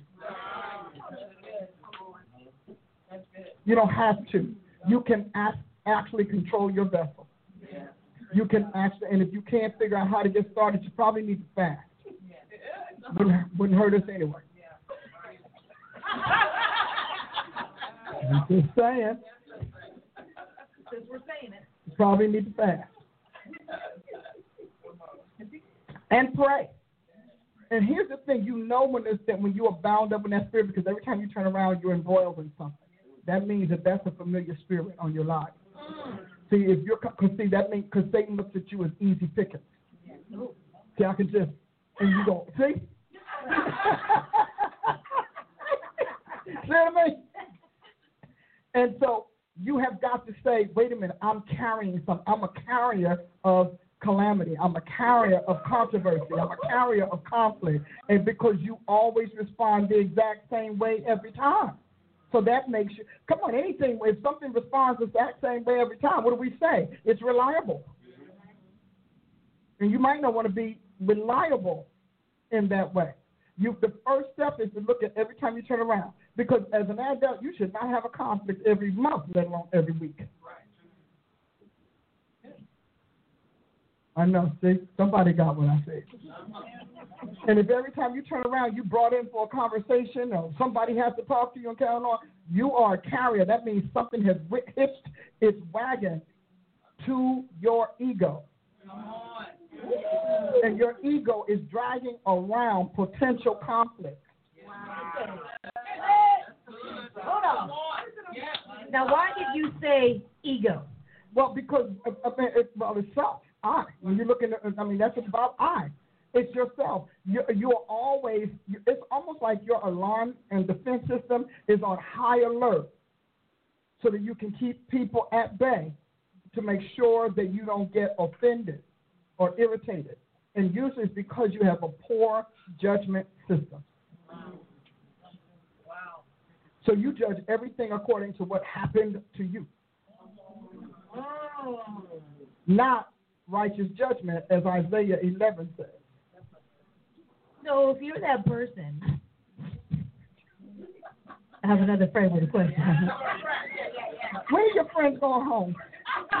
They're all in the room. so somebody who is not in a position, like we're in positions to deal with people's issues and problems and troubles and things. Somebody who is not in that position, but people always come to them, or they find themselves in the fray of other people's lives, and they'll walk around saying, "I don't know why people always come to me. I don't know why this always finds me." Is that what you're talking about? I'm talking about that, but that's usually a meddlesome soul. Because God said, not as a busybody in other people's affairs. He, he, he literally told us. So if you don't have a legitimate reason, he did he say it? If you don't have a legitimate reason, a, a legitimate position to do it, then you're meddling. And if people keep coming to you and it keeps blowing up in your face, that's God letting you know uh, He's not doing it. He's not in it. That's God doing it. Because with, with the Spirit of the Lord is there is liberty, but there's also what? Peace. So if peace departs from you every time you try to help somebody, you need to recognize that you are not a peacemaker. You might be an unwitting, and I use the phrase unwitting instigator. Unwitting. People free today. Go ahead. You understand what I'm saying? Because when, just because people come doesn't mean you're equipped. Oh, come on. Come on. Yes. And people coming to you and you're not in a position or authorized or trained to do it means that they're avoiding the legitimate way. And they're looking for a future scapegoat. You know that person's name always So they're gonna throw you under the bus. I'm telling you, I'm, I'm, I'm telling you, pick out your manhole because you're going under the bus. You're going under the bus. I promise you, that's where you're gonna go. Because if they're gonna bypass the legitimate pathways, that means they don't want right. They want a scapegoat. Somebody to blame. Oh, That is why, I mean, look at professional things. What do, what do they make you say in your professional circles? I'm sorry, that's not my department. I'm sorry, I can't give you that. Okay, I cannot answer that. Well, by, isn't that what they say? But in church, you just let them suck you in so you can get under the bus. Isn't that what we do? When people come to me, even with all that I know, if I don't have enough information, I said, you know what? What's your pastor say? What your leader say? Do you have a prophet? Do you have an apostle? I need to know because first of all, I might know them and they may know me, and I probably need to not walk on their toes. Come on, come on. Unless God gives me a word. If God gives me a word, that's one thing. But if you're just coming because you want to come and dump about your pastor and dump about, I'm not interested. My name is not landfill.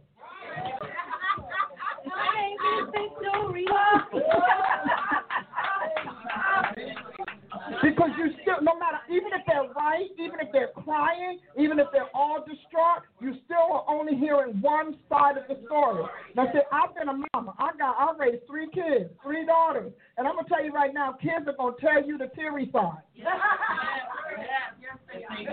All right, you go to school and you find out your child has blown up this. And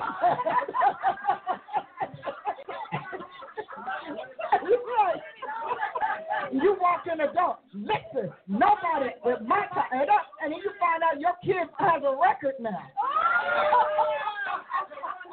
Okay, thank you. See, because your kids are always going to tell you the teary side. So I don't know what you did to your leader. I don't know if you left your post without saying. I don't know if you gave your word. I don't know if you just failed to show up because your feelings were hurt. I don't know if you did that. I don't know if you're one of those people that keep intruding in assignments you don't have. Know why you did that. So my job is to find out truth because the Bible says, and my favorite guide is, is Isaiah 11 1. I mean, uh, uh, I'm 1 through 5. What do they say? she look, what, they, Talk about hush your mouth and say it again. I love it.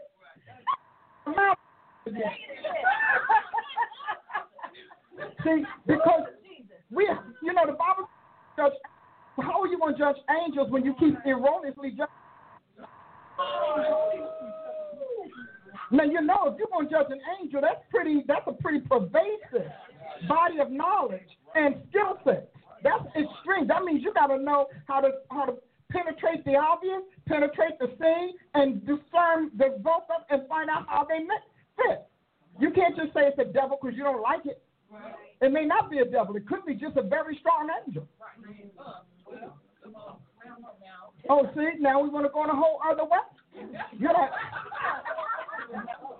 yeah, because it never crossed your mouth that God got angels that are ruthless, who love Him, and they love Him with their ruthlessness. Come on, come on. Your feelings got hurt. Just because you're crying doesn't mean you're right. It just means that you are hurting. And sometimes it means you're faking. Your story is so weak, you got to slap some tears and pity on it. Your story is so weak. You crying because you don't have another leg to stand on.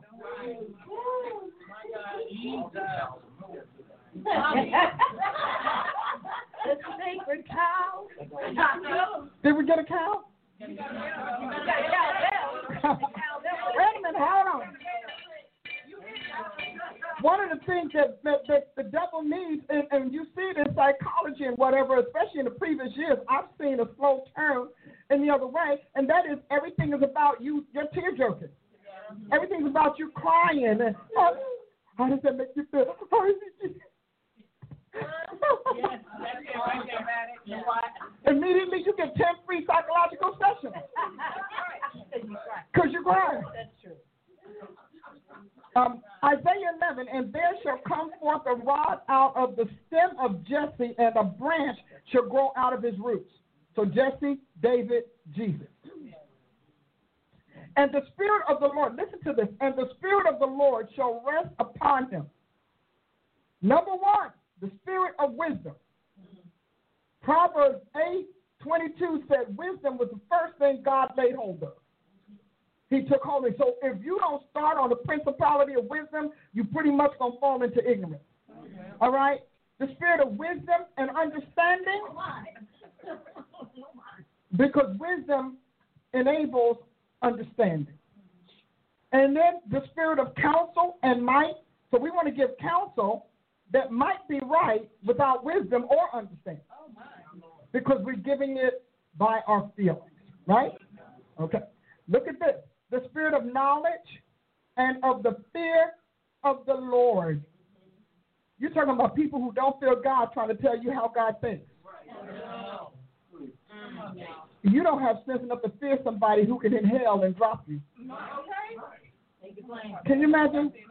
Jesus said, I mean, then he said it in Job. He said, but if he inhales and pulls his spirit out of everybody, all flesh will perish together, and man will return to the dust. I mean, because people are, I don't understand how he's gonna, how he's just gonna wipe out the whole planet. He just inhales. Just all of them. Gone. Animals, creatures, you make trees, birds, leaves, everything dies. Because we breathe because he breathes. Our heart beats because his heart beats. Okay, and then it said, and shall make him of quick understanding in the fear of the Lord. Oh, wait a minute. We can't just have fear. We need to understand that fear. Why do we fear him? So the substance of what you do, understand actually, my daughter and I went through this substance, what you stand under and what stands what you stand on defines you. That's the strength that holds you up. That's the that's the, what holds it together. So we have here understanding in the fear of the Lord, and he shall not judge after the sight of his eyes. I don't need I don't have to hear nothing. I don't need to hear the story. I don't need anybody to already know. Stupid, stupid, dumb, dumb, stupid, stupid, dumb, dumb. All right. That's my song for the day. Which means no matter what it looks like, you know the surface is still only part of the story. What you see is only part of the story. You have got to restrain your brain because your brain wants to jump to conclusions. It's just going to jump right on in there. I already know. I know who's wrong. How do you know? You know, Proverbs said the first man seemed right, so the second man tell his side. We don't want to hear from the second man because that might make our impulse wrong. And we don't want to admit our error. And so it says, He shall not judge after the sight of his eyes, neither reprove. That means make a censure and I mean or rebuke. Neither reprove after the hearing of his ears. So that means tale bearing, the person who tells it first. You cannot make a judgment. You cannot punish somebody on hearsay without some reason to believe that. And we do that. You know, there are a lot of times I put up with years of somebody's nonsense because I don't have the facts yet. I got to let this thing play out. I know from the beginning that what's going to happen, but I've got to let it play out, not for my sake, but for the sake of those who are around who don't know the story and who will say I'm unjust.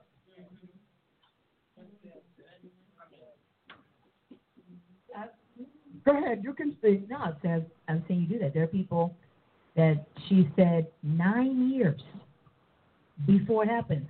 This person's only going to be with us this long. This is what's going to take him out. And oh no no talk like no no. no. I I learned to just stop arguing a long time ago. No no no no because you don't understand. And they told me and they told me and blah blah blah blah. And that thing that machine goes and everything looks like she was wrong for about seven years to those who are not observant or discerning. Mm-hmm. And even though the signs are already there, and then about seven years in, this whole the machine kicks in, and a series of decisions begin to be made by this person or people or whatever that lead to what was prophesied a decade previously. Tumbling effect. Tumbling effect. And, and because I mean, I remember when I first got them, and they would say, you know, how they because everybody loved me in the beginning. The honeymoon is wonderful, baby, isn't it wonderful? But honey, daily life that could be a little painful, a little painful. And I, I told him, I said, there are two two young women that were with me, actually four, but yes, but three of them. I said, now they were like, we all gonna get married. And Dr. Price, we just want you to marry us. And I, I said to her, I won't be marrying them. Why you say that? I said, because they don't like me like that. They don't like what I stand for. And I was right. Because it's not what you say to my face, it's what your heart says when I speak on an issue. The first word is you. The first thought is you. Me and God, you know, God and I hang out all the time. I love this man. He's my sugar honey man. I love him. He's amazing, but he's God. And so if God, I found out how God gets us. How? Tell us. Not that it I found out how God gets us because I would be, like he'll say, you know, you feel so and so and so and so, you know that's what you're doing. And my heart would speak first, and then my mind would catch up and come behind it. He said, but I snapped that because that was the truth. He snatches the truth because the truth comes first because the truth was before all lies, regardless of what we call a lie. And I said, why do you keep doing it? Because when I finally realized, it took me like three decades, but that's all right. Uh-huh. I said, well, why do you keep doing it? He said, because that's true. So, because you know what? You're, it's kind of like your kid. You ever have a toddler who they'll tell you the truth, and then all of a sudden they realize they shouldn't have? Uh-huh. Yes. That's what our heart does with God. I mean, Uh-uh. I mean, I mean, I, I didn't mean, I, I, mm-mm. And I told him, I said, I'm telling you, because I listen to what people say, because Jesus said, out of the abundance of your heart, your mouth will speak. And when you get somebody who constantly criticizes, constantly criticizes, constantly criticizes, a constant critic is not going to last. Mm. Because the Bible said right, right words are forceful. And if you don't change your words, you're going to obey your words. Because first you depend, and then you obey. Which is why I had to learn. God told me when He was getting me ready for ministry. And I was ready, you know. First of all, it took him 30 years. I had to finally break down and tell him, you know, Jesus, because, you know, I love this man. I said, you know what, Jesus? I think I needed 30 years. And I got to say that you're a righteous God. Mm-hmm. You will never be released by God until you understand why He brought you that way. What did He say? And the understanding of the fear of the Lord. He will never use you beyond your capacity and your ability to say, I needed that. David said, let me tell you how good God is, because I love this man. You know, oh, Lord, see, y'all got me in, and I'm in, I'm in honey love mode. Come on, help me now. So, but David said, just go with it. For, uh, he said, I was chastened before I went astray. Do- And that, did you ever wonder what that meant? That means David's true passions and feelings were already chastened by God in his heart, in the spirit, which is why they yielded the fruit they did in the flesh. Hmm. That he would learn not to sin. Because you're not, you I mean, until you know God, you don't even know what God's mad at. What is he mad? I don't even know why he bother you mad. I mean, I'm your kid. I, I like your kid. He said, but beforehand. And I kept saying, but God, why did you chase him before he did it? Because in, in God's realm, David did a whole lot of things leading up to that. Uh-huh. So that when the ultimate happened, God could judge him for it. He could correct him for it. Isn't that powerful? So you think that you you know the minute God gets on you, you think that's when you first did it. No, no, you made that decision a long time ago. You danced with that thing. People dance with sin before they lay down with it. Uh-uh. What? What did I do? I was you just did what you do. You just did what you do. He's been Dr. Price. But you know, you think about when God gets you and He takes you back, He rewinds that thing. You realize that you started that in high school, and it was waiting for you since high school. And then, and then He will show you the several times He tried to correct you. And he and when it came down to, to the fact that he you you were bent on doing it, you know how your family. My mother used to say, "You just hell bent on this, aren't you?" Right. You know, when he realized that it that you it won't respond to soft correction. He's got to bring you under hurtful blows. Oh, See, this is the, you know, and people say, man, you'll hear people who are used to the happy time gospel, and they'll say, wow, that's really negative, that's that. But you live in negative. The only thing that's different between what I'm saying and what you're living is that I'm giving ver- verbiage and articulation to what to your consequences. You now know. You know what to call it. You didn't know what to call it before. Now you can call it what it is.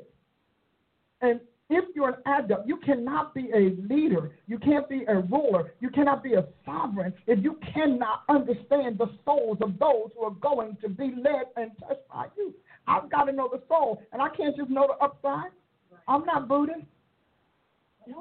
And even they need nirvana.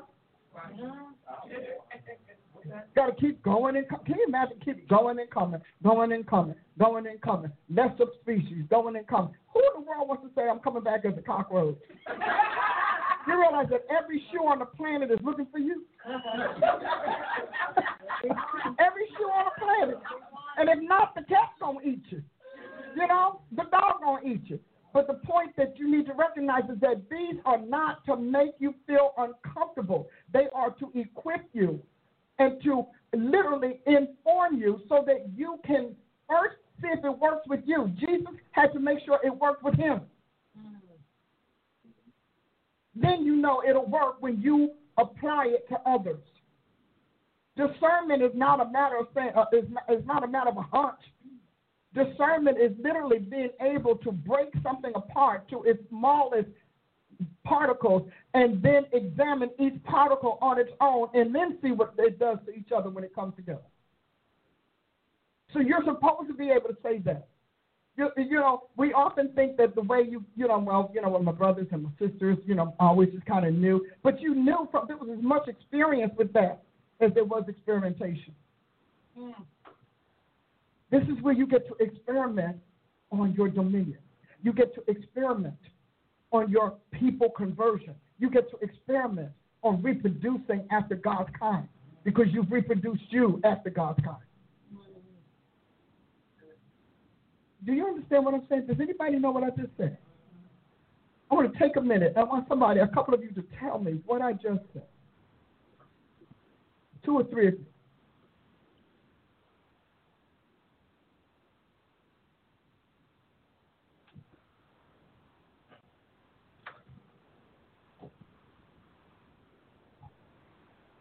Yes, the people in the back hear you loud and clear. but I, I like what you, not just that particular phrase, but what you've been teaching overall about how it is important to know who. It actually takes me back to what you know back you know in Genesis where it said you know you know to be created in God's image, but if you don't even fully understand what it is, then what are you being recreated by? Mm-hmm. You know, so this type of teaching is very liberating because, it, you know, as an apostle as you are, being a zoologist, you know, you have to know the inner, you know, not just the happy time, but the, also the other side. And I think this is why a lot of people are, are don't want to come to these type of churches because they're used to hiding out. Yeah. Oh, hiding, yeah. out, hiding out in their sin. And to be honest with you, just for me, it's liberating in the sense because, you know, if you really want to change, you want this type of teaching and mm-hmm. you want this type of understanding because – excellent people want to be excellent even when it hurts. Exactly. And if you want to change and reign, if you want to reign, see, because a lot of us, you want to reign with your mess. You know, you kind of like you want that acid rain. You know, that acid rain to fall on people because you are you because you want to be rewarded for what you approve. Cain is the example. That's a Cain mindset. Cain is like, uh uh-uh, uh, I don't understand why I can't. I mean, my fruits and veggies are just as good as his sheep.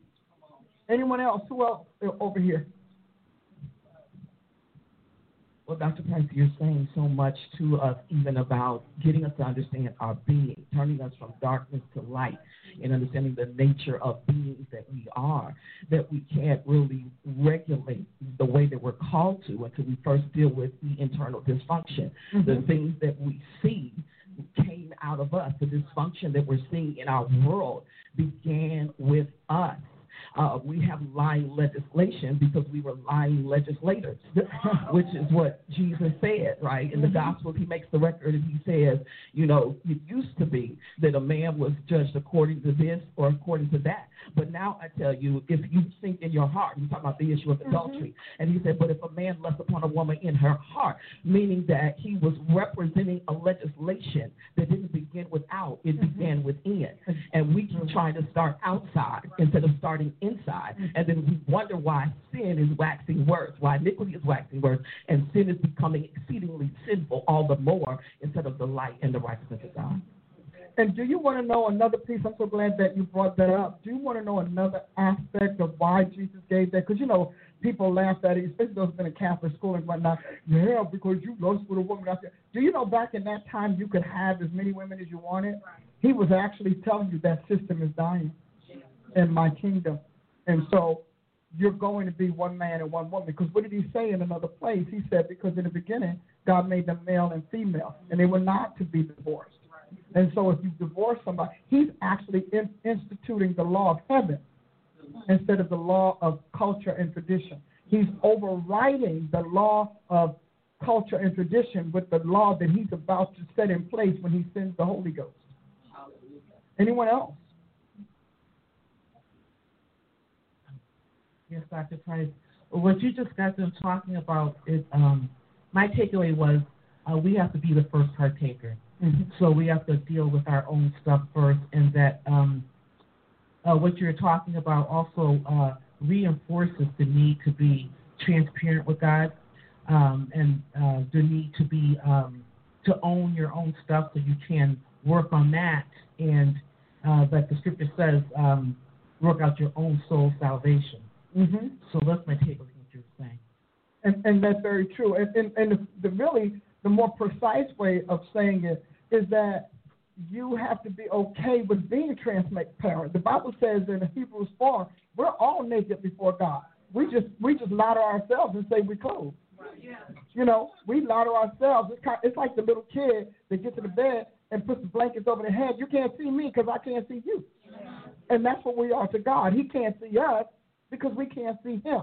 But he says in, in Hebrews 4.12 that everything is open and naked before the eyes with whom we have to do. So the first, the first step of, of, of breaking the lying spirit on your genetic makeup is recognizing that God knew, has always known, and made you even though he knew, and saved you despite that he knew. Well, it also helps us to understand why we are where we are in our lives. A lot of times we blame leadership for not choosing us, for not picking us, and it's not because we're, we don't have the skills or the talents to do it. It's because our soul is not ready to go to the places that God has that has been prophesied to us, that has been said to us, mm-hmm. and we continue we can't continue to blame outside sources. We have to really take a look within to say, okay, I really need to work on this because this is why I'm not getting to where I'm supposed to be. Mm-hmm. And mature achievers do. Mature achievers want to look at themselves, and they want the reason they want to look at themselves is because they have to know what keeps ca- causing them to lose, so that they can remove it and all of the attitudes and all of the beliefs and values that are attached to it so that they can increase their odds of winning without sinning. And I think one thing that I took away is, or what you brought was a consciousness to what's unconscious to me. Mm-hmm. Because when we are um, so used to the sin nature, there are things that we think, there are things that we feel, there are things that we do and we don't necessarily understand the, the long term implications of those things. Mm-hmm. And you just shown an illuminating light on a lot of those issues, soul issues, that people don't even identify as a soul issue. Mm-hmm. This is just the way I am. This is just the way we are. This is me and my family. This is just my personality. No, it's your sin nature. Mm-hmm. And the result of that, you don't even connect the two you don't connect the result that you get mm-hmm. from the issues in your soul and the things that are just second nature to who you are. I love it. Very, very articulate, very well said over here. And, and, and the, the thing that you don't recognize too, when you're saying, well, this is who I am, and this is my family, and this is what I do, and then you have all of this affirmation around you. I mean, because the biggest one is everybody's doing it. I mean, I mean, I, I, I mean, I get that a lot from different people. I was like, so because everybody is doing it, or because it's culture or customary, it's not dangerous. I mean, you know how many people do drugs? You know how many people do? I mean, I'm not kidding. How many people run red lights? I mean, so that can't be a standard. You said so much today, Dr. Price, but I was just thinking about the whole piece when talking about ownership, and I, I think about uh, this just just this last election and how the church is now going to have to take ownership for what they did you know this this really showed what was in our in the church mm-hmm. you know this thing that's been festering that was underneath but was able through this to come to light mm-hmm. and we, we're the church is going to have to deal with their mess they're going to have to deal with this, all of those souls that believed otherwise mm-hmm. you know as long as we were having church as usual nobody knew but now since that god was able to bring all of these souls that were mm-hmm. defected to the surface, and we are going to have to deal with that. And you know, be able to go back and look at that. And he was able to uncover it and to show their true beliefs, but they that they never really believed in him. They were going to church, but never believed in God. Mm-hmm. And they were in churches that didn't believe in God. That's why so many things were permitted. That's why so many things were allowed and explained away. Because it, you know, God has to show off now because he, this whole generation has concluded he just doesn't exist. You know, he doesn't exist. He's not even in his church. You know, and all of that because you have so all these. Remember how we began this discussion? All these fallen angels who are defining and redefining God according to their takeover as they see it. No, you see? You see your soul cut up? Did you see that? Did you see how instinctual and how reflective that was? Yes, ma'am. Okay. I just want you to know. Yes, ma'am. We thank you for the object lesson. Yes, thank you. I have the uh, ability to be transparent. I don't know where it came from, but I'm gonna, I'm gonna share this. Last night I was at Wednesday Warriors and Chief Tala was expounding on the um, before the garden, and I kind of went into a mode, and I started um, tracing probably from my youth through every major life-changing event that I can think of But I think he wanted me to group. So I grouped a couple of things from kids' births to careers to husbands passing to husbands living. they call it dead man walking, but it's all right. Um, and every time, that's a TV show, Dead Man Walking. I know. and every time I did it, there was a um, something going on different in the life experience, but I found that my soul was responding the same. Mm-hmm. And he wanted me to examine that and to handle it. So, needless to say, it was a heavy moment. I was glad to get up out of there. I was so It's that. Really, no, it was a real moment. Mm-hmm. And then you're repeating it today because he said, "Let every man examine himself." And Tina, I need you to write this down. And so I said, "We're doing a soul excavation in the middle of the teaching." Mm-hmm. Okay. Well, you know, when you repeated a lot of that today, and then the, the young lady just kind of like was very exquisite in her explanation of it. Yes. I appreciate it, so I don't have to repeat it. And I just wanted to share that with you today because I do hear you Mm-hmm. and what's going on. Okay, uh, but it is uh, it is a challenge when you're dealing directly with him. Mm-hmm. Okay, I even slept with my clothes on. I did get up and put water on his face. but I just wanted to share that with you, Dr. Price. But I'm glad that you did because it makes the point. But then it goes on to say, look at what it said. Before I was, before I sinned, I was corrected. Before I went astray. And that's important to recognize that every step of the way, like, you know, the ultimate, the actual big reveal is the ultimate. But all of those little things along the way are the ones that shaped and designed and engineered that big reveal, that, that ultimate harvest. Anyone else? Since we have just a few minutes.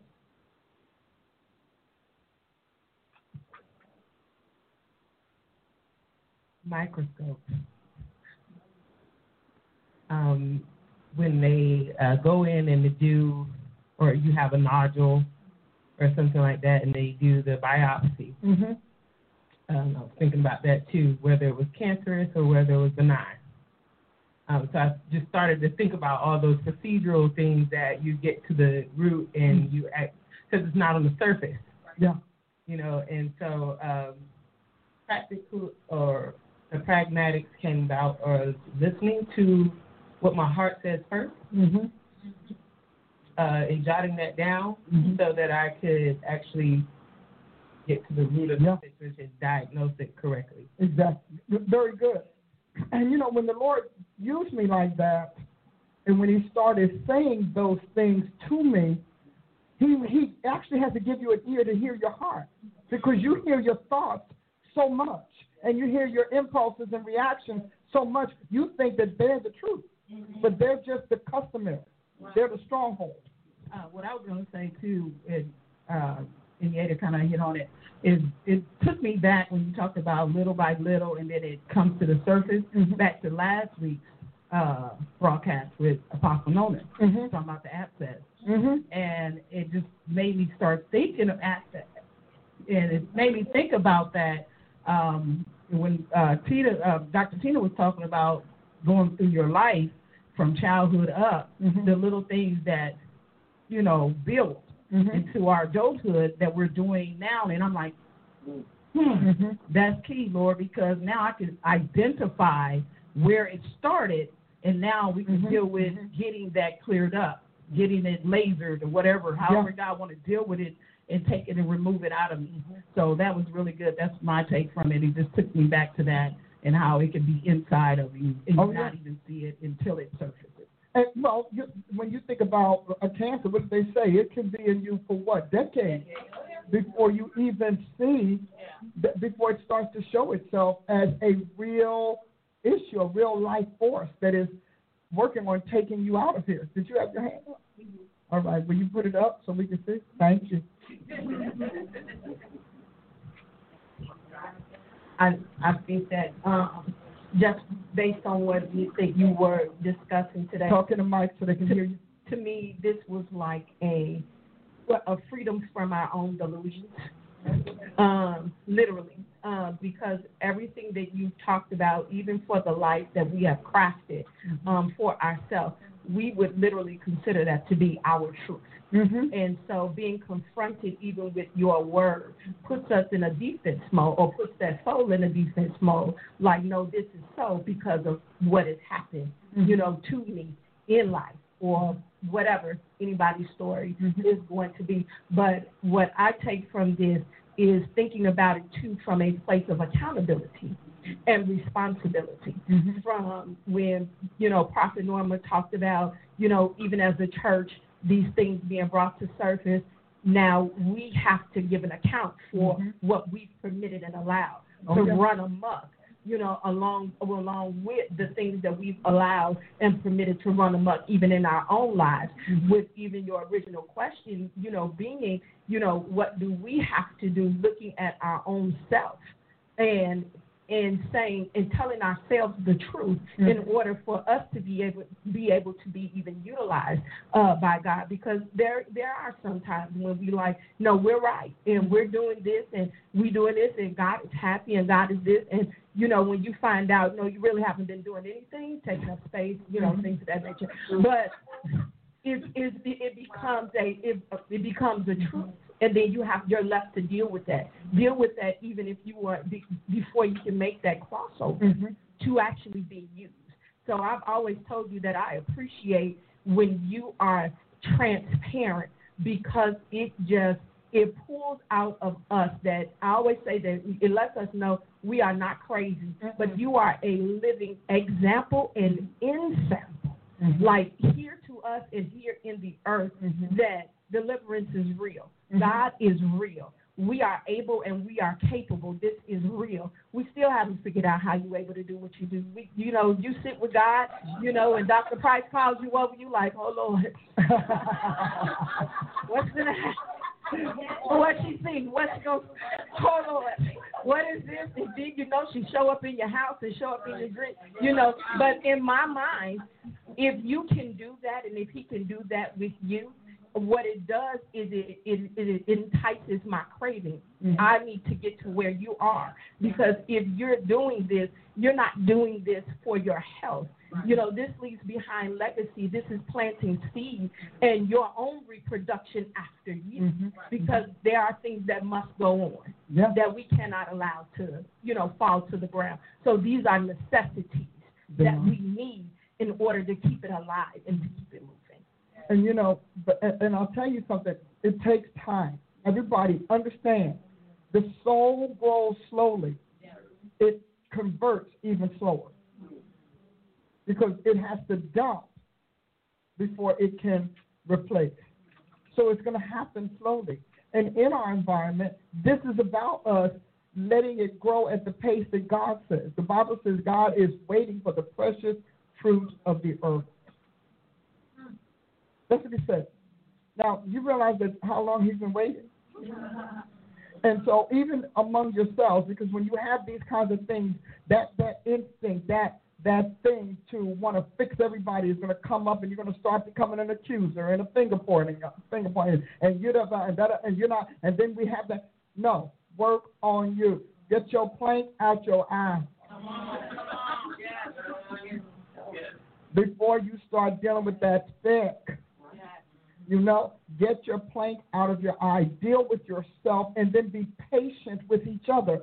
Pray for each other. If you want to take a partner in this journey, make it a prayer thing.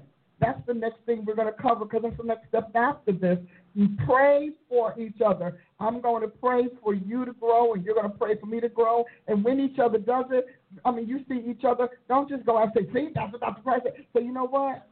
I'm going to pray for you. If they are not aware, then pray privately and let God reveal it. She will tell you my major leadership style among the sheep is what? Pray more than you say. Because a lot of times, if you pray it, God will speak to that person immediately. But by the time you say it, they are offended. You got the, the defenses are up. Beating, okay, you hurt my feelings. I'm mad. Now I got to get into revenge, retaliation, and it just prolongs a really uh, very momentary process because uh, we love the Lord. There is nothing about us that does not want to bring God glory, that does not want to be like Him. Just like my children, they I love my kids, and my kids love me, but I had to recognize their stages of development and their stages of readiness. Sometimes you want to deliver yourself from something that God said, but that's holding all this here together. Yes. So I'm going to go over here and deal with this and give this time to really mature season for me to get it ready, for me to cure. That's why I like the word cure, because the word cure doesn't just mean heal. It means season.